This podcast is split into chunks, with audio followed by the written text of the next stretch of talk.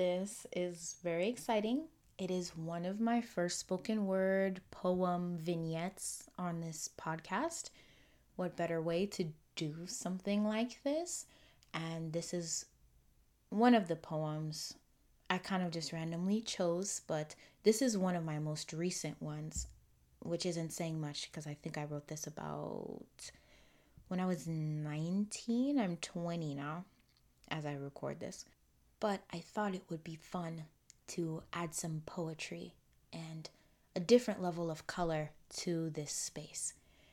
And so, without further ado, this piece is called Father's Side. Fatherhood and I are two distant strangers.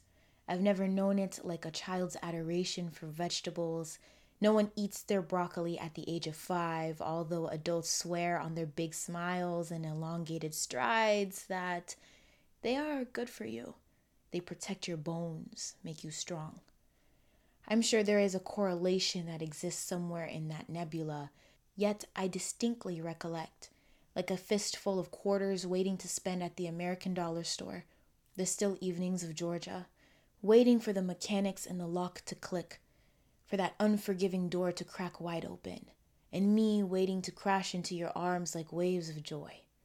Oh, for the way I admired things that refused to hold me.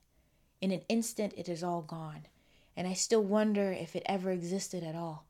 I wonder if it were better if I ever knew you at all. You see, I have a skill for conjuring and idolizing people that don't exist. In his stillness, I find my erraticism. In his silence, I find my voice. In my voice, I find remnants of his irregularities and lack of commitments. Then I trek back into the ocean with a rag.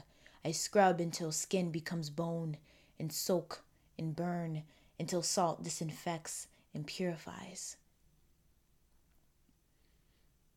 If we were all able to craft our fathers from clay, I believe the world would be very different. My father enjoys fueling things, a pyromaniac with a grandiose display of narcissism. He is a man who loves to start fires, to drench his daughters in gasoline, then stare at the flames in awe. And I still wonder if those evenings were ever real at all.